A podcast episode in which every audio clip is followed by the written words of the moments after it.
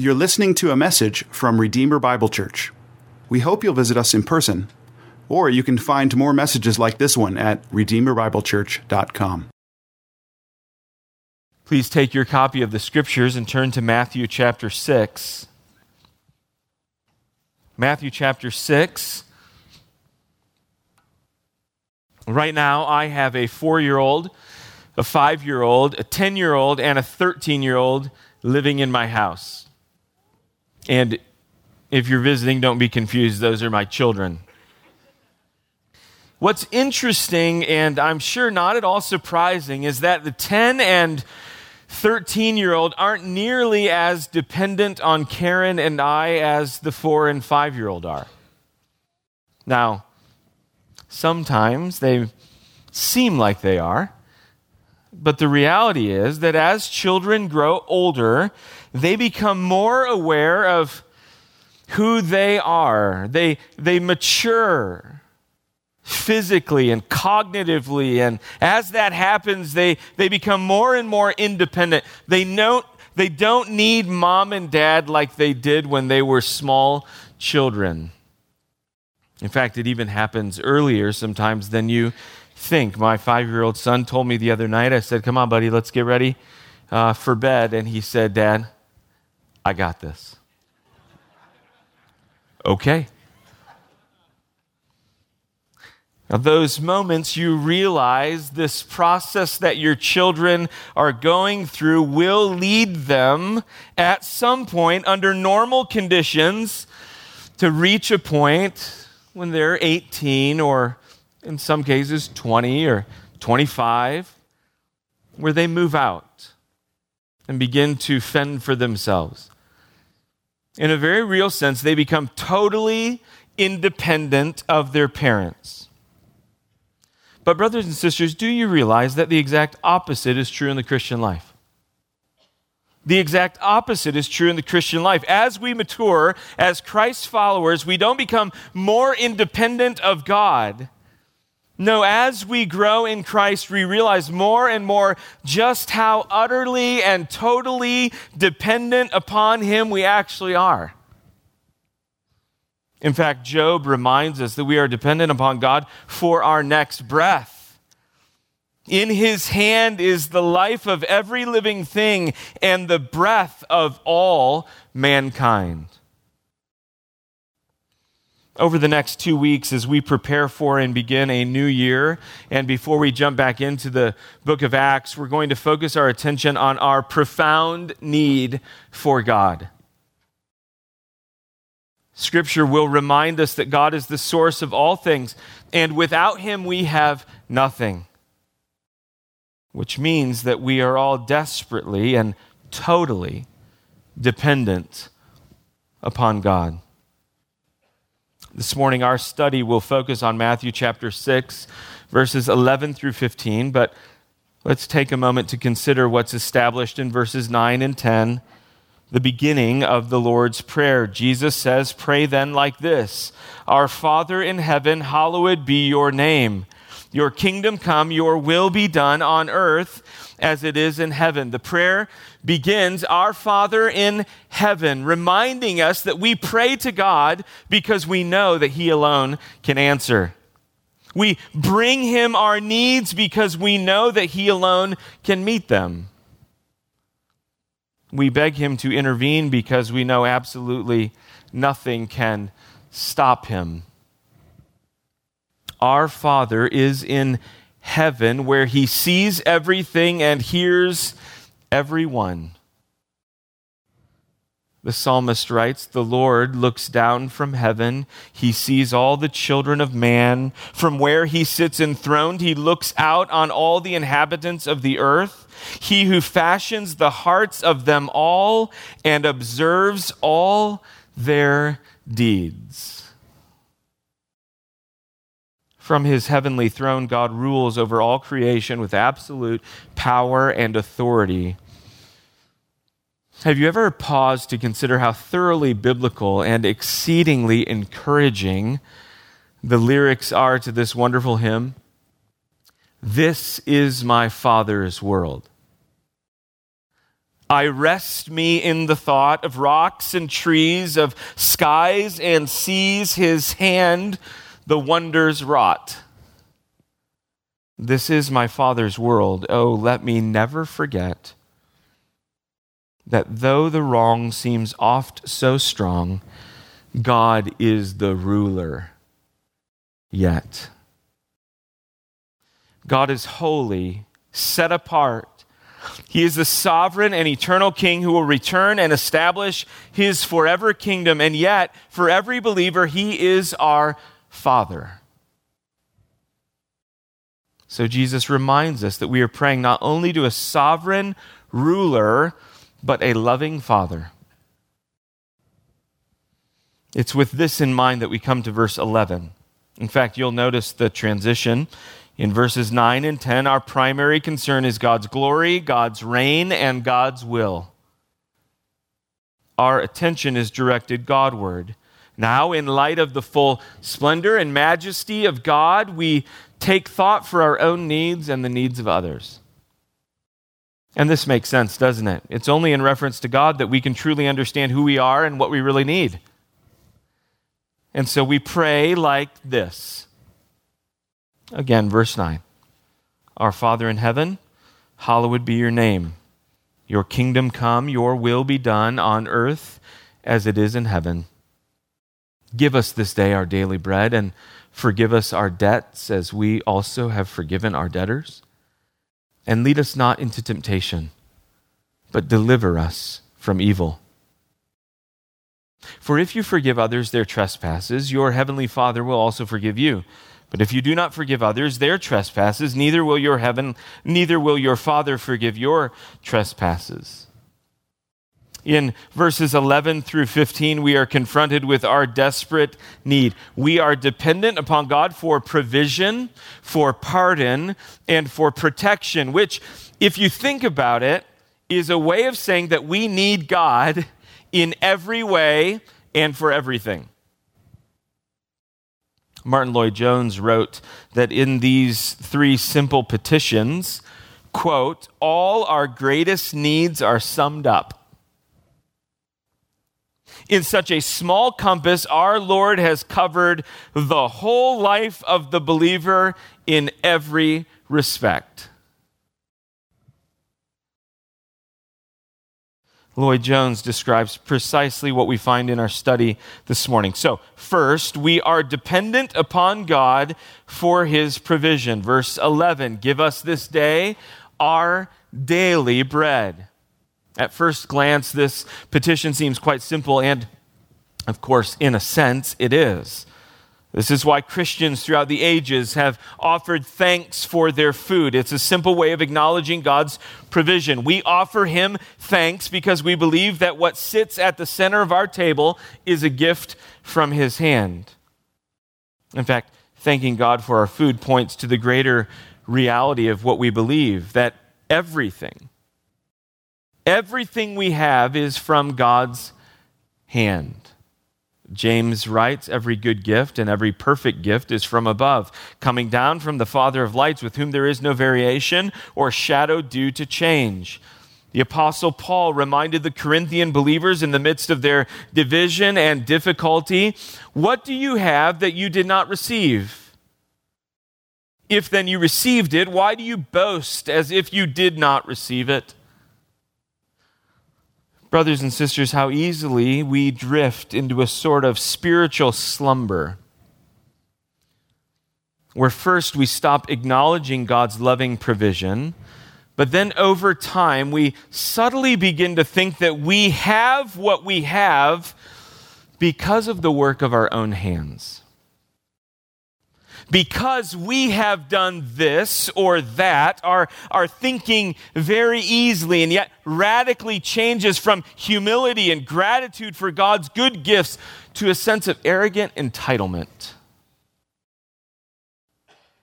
Every good and perfect gift comes from above, sure, but I have put in the time and I've made the good decisions, and I've worked long hours to advance my career, and now I enjoy and rightly have what I have earned. Now, maybe you would never say that out loud, but is that the way you think? Consider the careful choice of words in the two texts I read just a minute ago. Every. Every good gift comes from above, coming down from the Father. Or what do you have that you did not receive? The implied and obvious answer is nothing. Nothing. Friends, be careful a low view of God will lead to an exalted and puffed up view of yourself, which will in turn lead to an idolatrous view of your stuff. When your position and your possessions are viewed primarily as a result of your own abilities, your own skill, your own effort, you will cherish, protect, and give inordinate time and energy to the protection and cultivation of your stuff because your possessions will have become your identity. This is who you are. You'll look at what you've collected, and it will give you a false sense of worth and meaning. But here's the flip side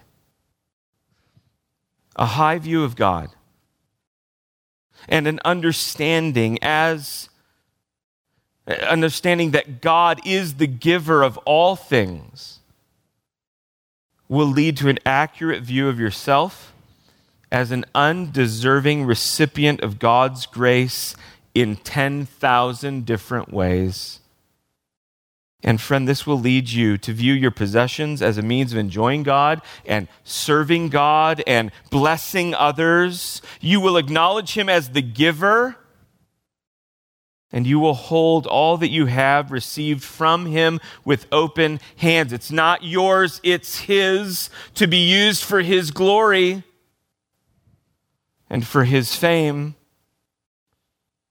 You will not boast in what you have because ultimately you had nothing to do with it.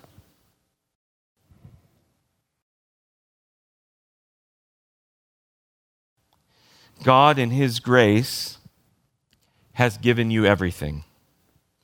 And if He so chose, with one word, He could take it all away.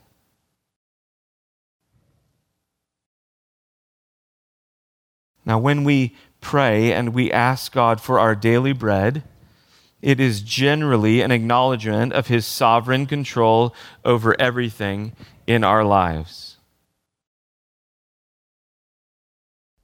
The end of the year is an interesting time for ministries. It's a really interesting time for missions organizations. So this week I was texting Darren asking him, I said, How's the fundraising going for Training Leaders International? And he gave me a little update. And I stopped and I prayed. I prayed because I know God alone has the ability to answer Darren's request. And I prayed that God would drive Darren to his knees in humble dependence upon God, crying out to God to do what only he can do.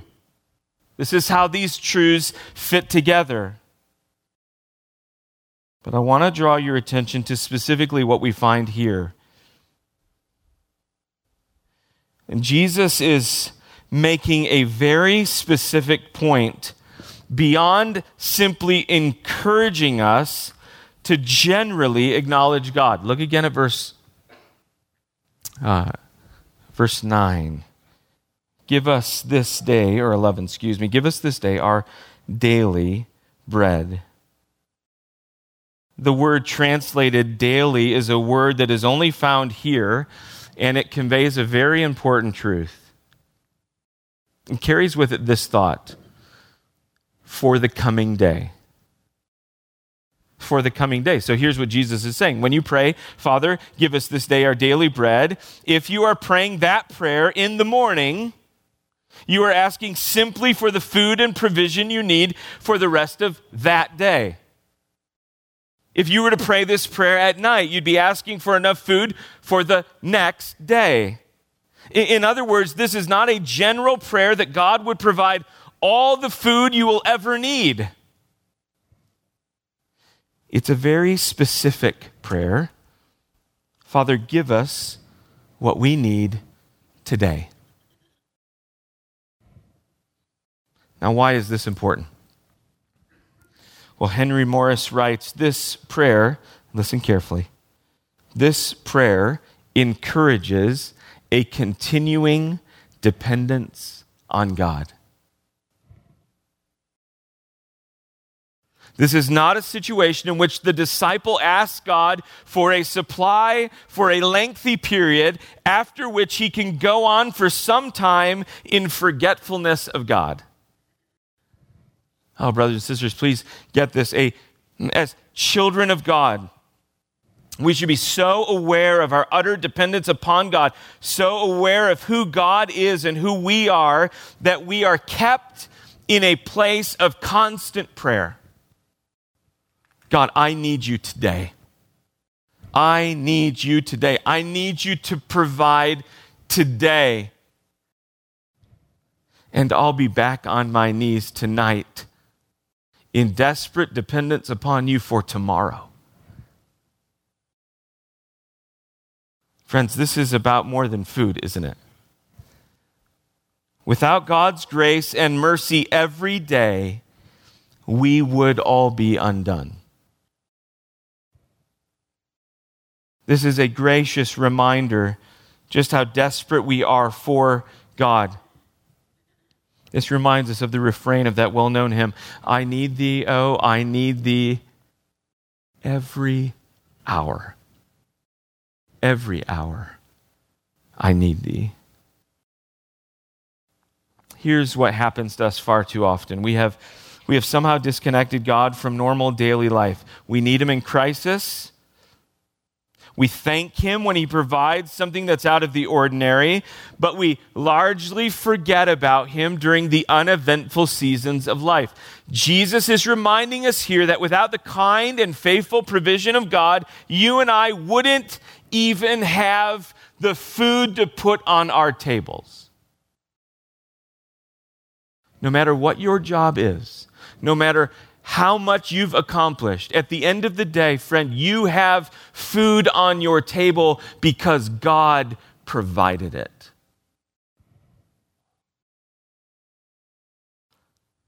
I think there is both an encouragement and a warning here. The encouragement is to remember that God provides. He loves to provide for his children. In fact, Jesus says this in the very next chapter, and we'll look at these words more next week. Matthew chapter 7, verse 9. Or which one of you, if his son asks him for bread, will give him a stone? Or if he asks for a fish, will give him a serpent? If you then, who are evil, know how to give good gifts to your children, how much more will your Father who is in heaven give good things to those who ask him? Friends, this is an encouragement to deep gratitude for the goodness and love of your Heavenly Father seen every single day in something as simple as the food on your table.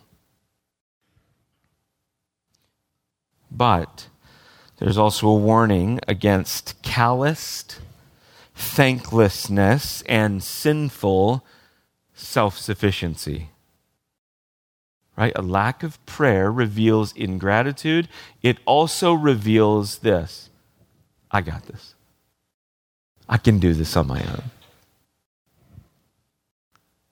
Don Carson writes Our ingratitude is an insult to God. Our ingratitude is an insult to God. Thanklessness is an affront to him. We have taken his gifts for granted. And then, when they begin to dry up, we complain and call into question the very existence of this benevolent God. When we ask our Father for our daily bread, we are acknowledging our total dependence upon Him, and we are acting in faith, believing that He is exceedingly good. What a wonderful and necessary reminder for each of us every single day. So, first, we are dependent upon God for his provision. Now, look with me at verse 12. We are dependent upon God for his pardon. And forgive us our debts as we also have forgiven our debtors. It's important to note initially that this is the only petition that is singled out for further comment.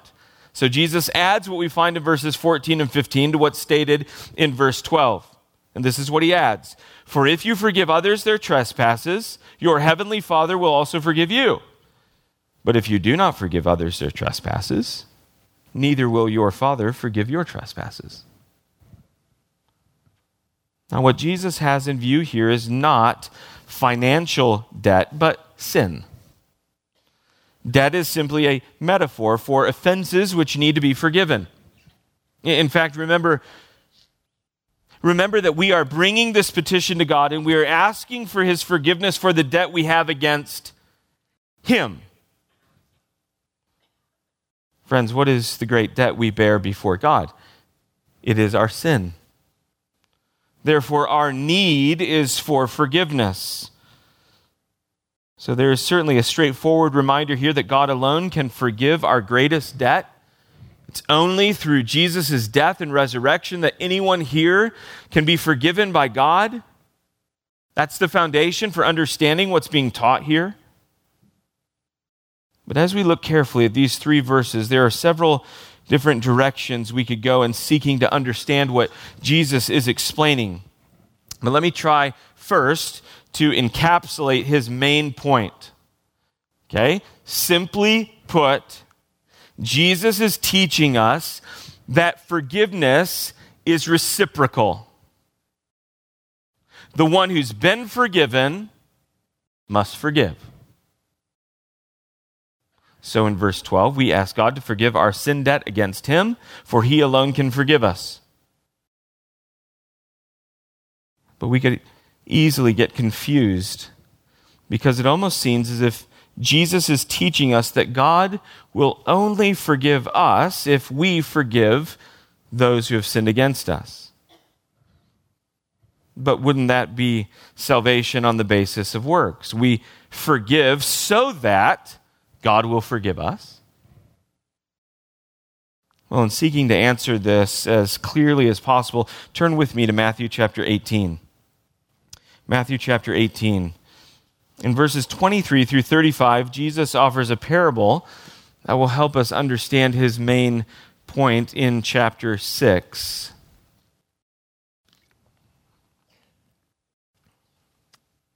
Matthew 18. Let's actually begin in verse 21.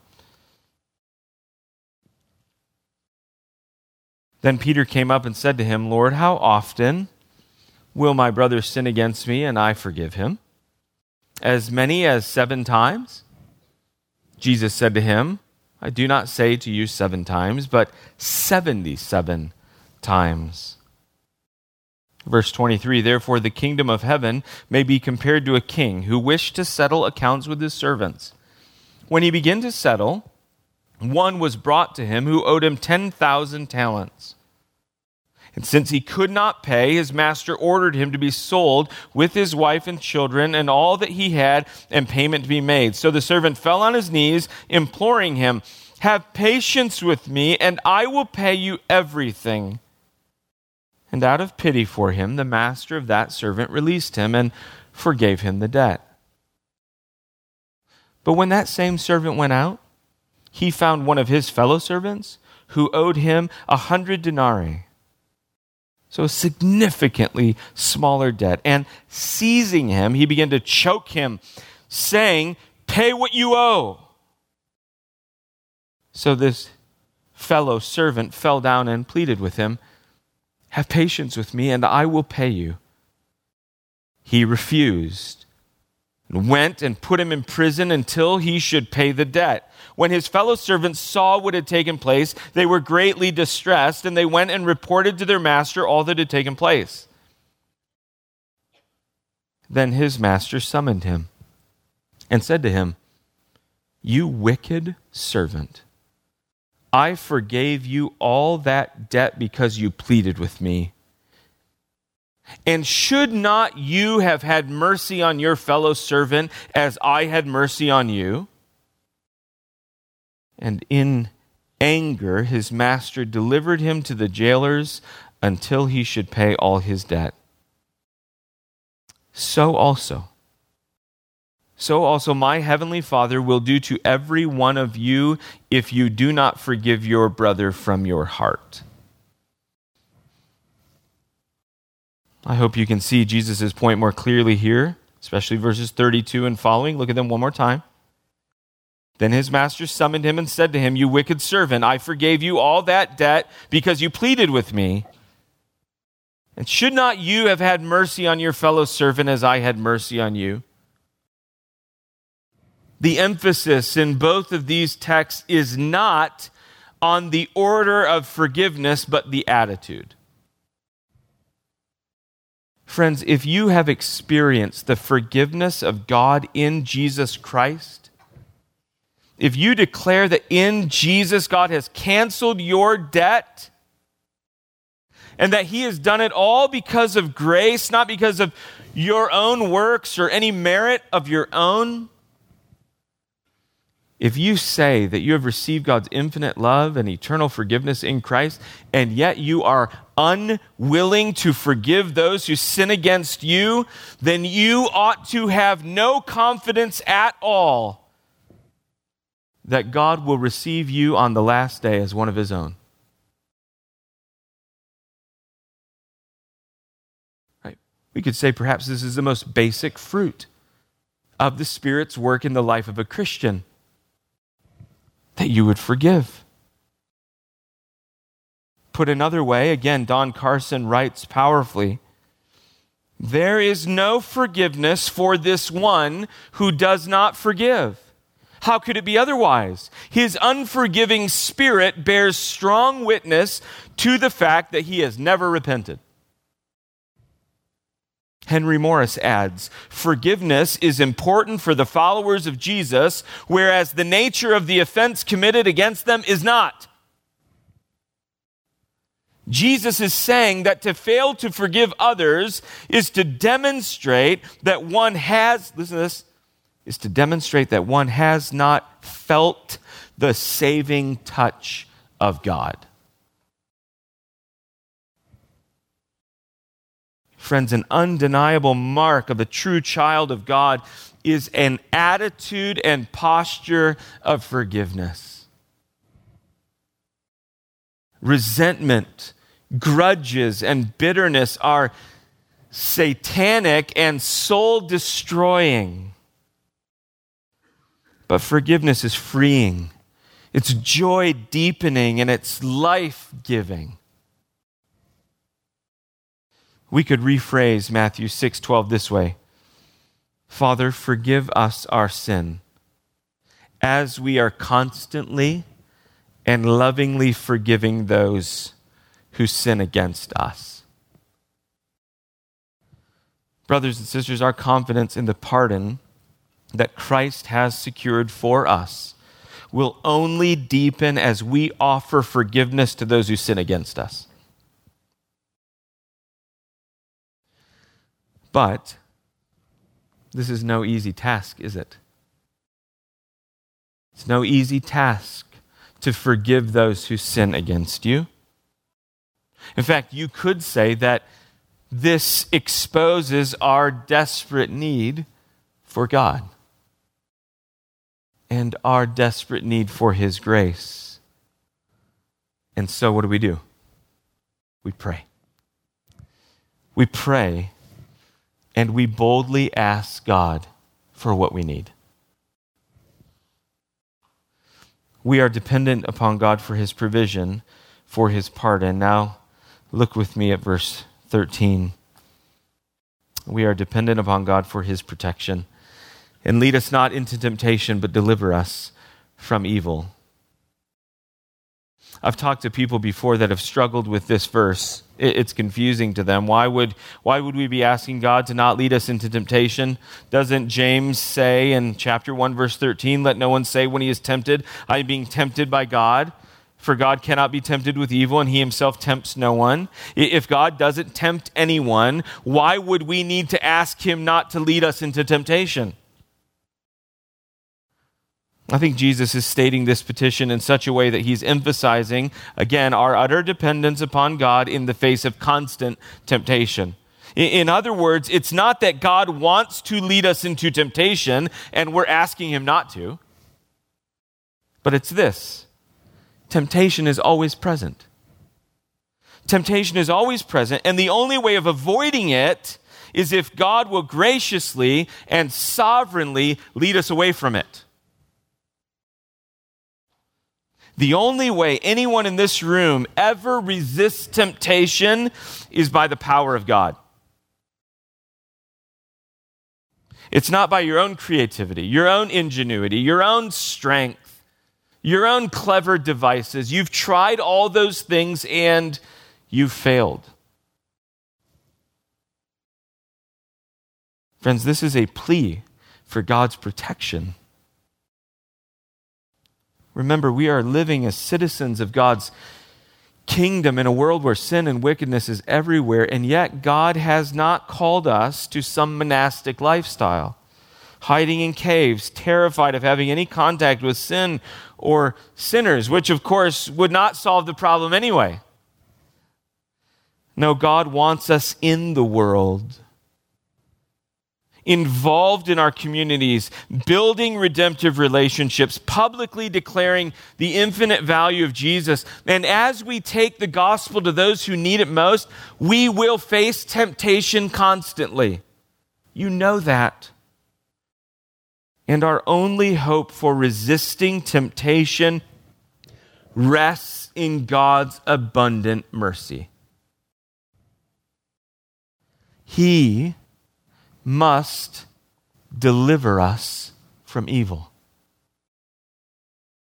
Now, in part, and of course, eternally through Christ. Now, clearly, this kind of an attitude requires that we take sin seriously that we believe sin is dangerous and destructive, that we are not dabbling with or entertaining wickedness. Uh, you and I will never cry out to God to keep us from temptation if we are regularly inviting temptation into our lives by the choices we make and the activities we engage in. Friends, if Jesus Christ Himself is telling us to pray that God would keep us from temptation, then that should tell us something about the seriousness and the accessibility of sin. It's everywhere and it destroys. Now, again, we are not called to hide away. But we are called to arm ourselves, to guard our hearts, to saturate our minds with the truth of God's word, to help each other out as members of the same faith family, to be on guard and beg God for his protection. John Piper so helpfully reminds us the greatest enemy, the greatest enemy of hunger for God is not poison but apple pie. It is not the banquet of the wicked that dulls our appetite for heaven, but endless nibbling at the table of the world. It's not the X rated video, but the prime time dribble of triviality we drink in every night. Brothers and sisters, we need God's protection, and so we pray. And I would suggest that not only do we need to pray for God's protection personally, but we should actively be praying for each other. How encouraging and helpful would it be if you came on a Sunday morning and you knew that some brother or sister was going to pull you aside for two minutes and say, Can I just pray for God's protection over you this week? And if you were going to do the same for someone else, we need God's protection. And we need to realize that one of his greatest gifts to us in this fight is each other.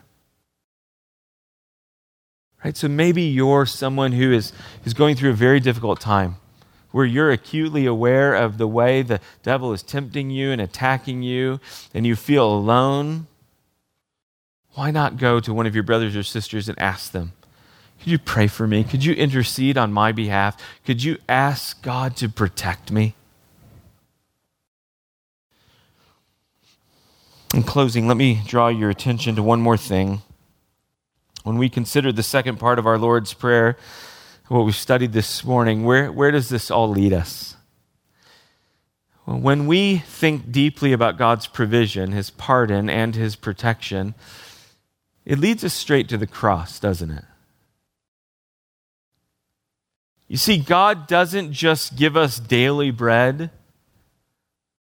but He has given us the bread of life his son Jesus. God, God doesn't simply forgive our trespasses, but he has canceled our eternal sin debt through the death of his son Jesus.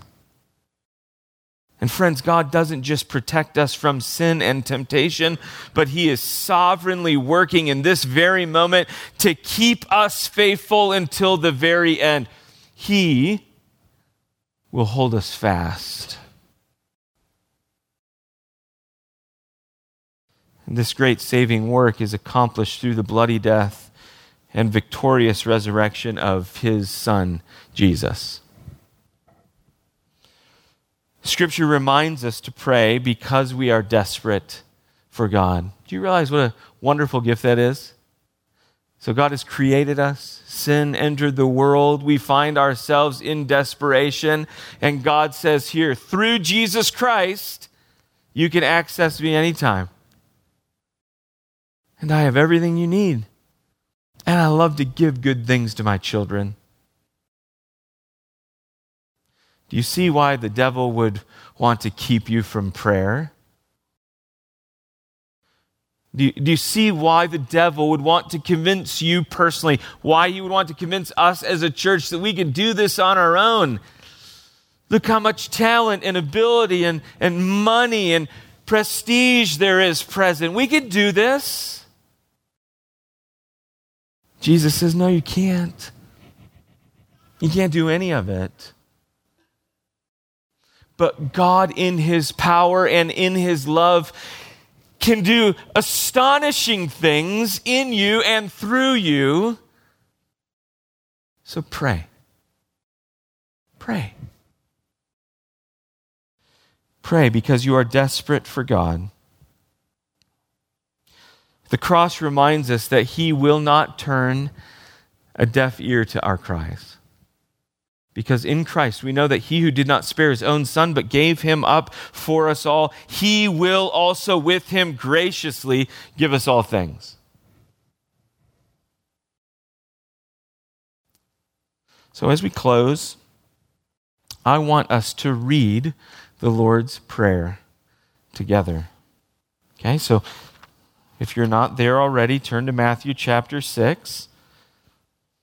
And we'll just read midway through verse 9, there down through the end of verse 13. And collectively, right, as a congregation purchased by the blood of Jesus, we cry out to our Father in desperate need, and we believe that He will hear us and that He will answer. So, together, let's pray this Our Father in heaven, hallowed be your name. Your kingdom come, your will be done on earth as it is in heaven. Give us this day our daily bread, and forgive us our debts, as we also have forgiven our debtors.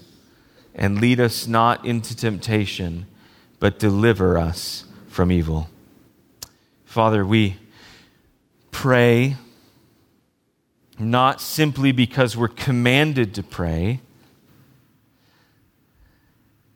but we need to pray. We need to pray. We want to pray. We want to cry out to you in our need. And what you have exposed to us this morning, Holy Spirit, through this text is we're never not in need. Even the bread that sustains us physically through each day is a gift from your hand, Father.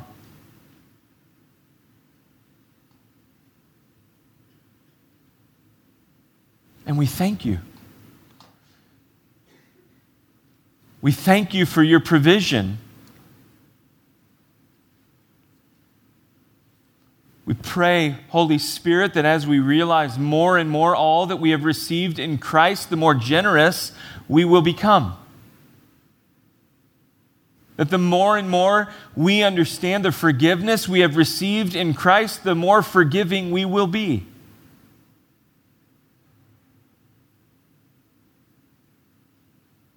The more and more we understand the gospel, Holy Spirit, I pray that we would understand in a fresh way both the seriousness of sin and the shocking reality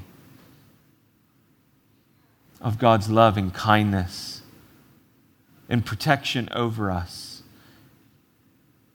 through His Word, through His Spirit, through His people.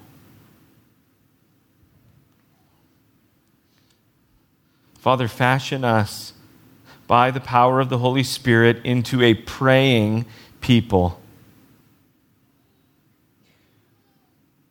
That perhaps above all else, we would be known as a people desperate for you.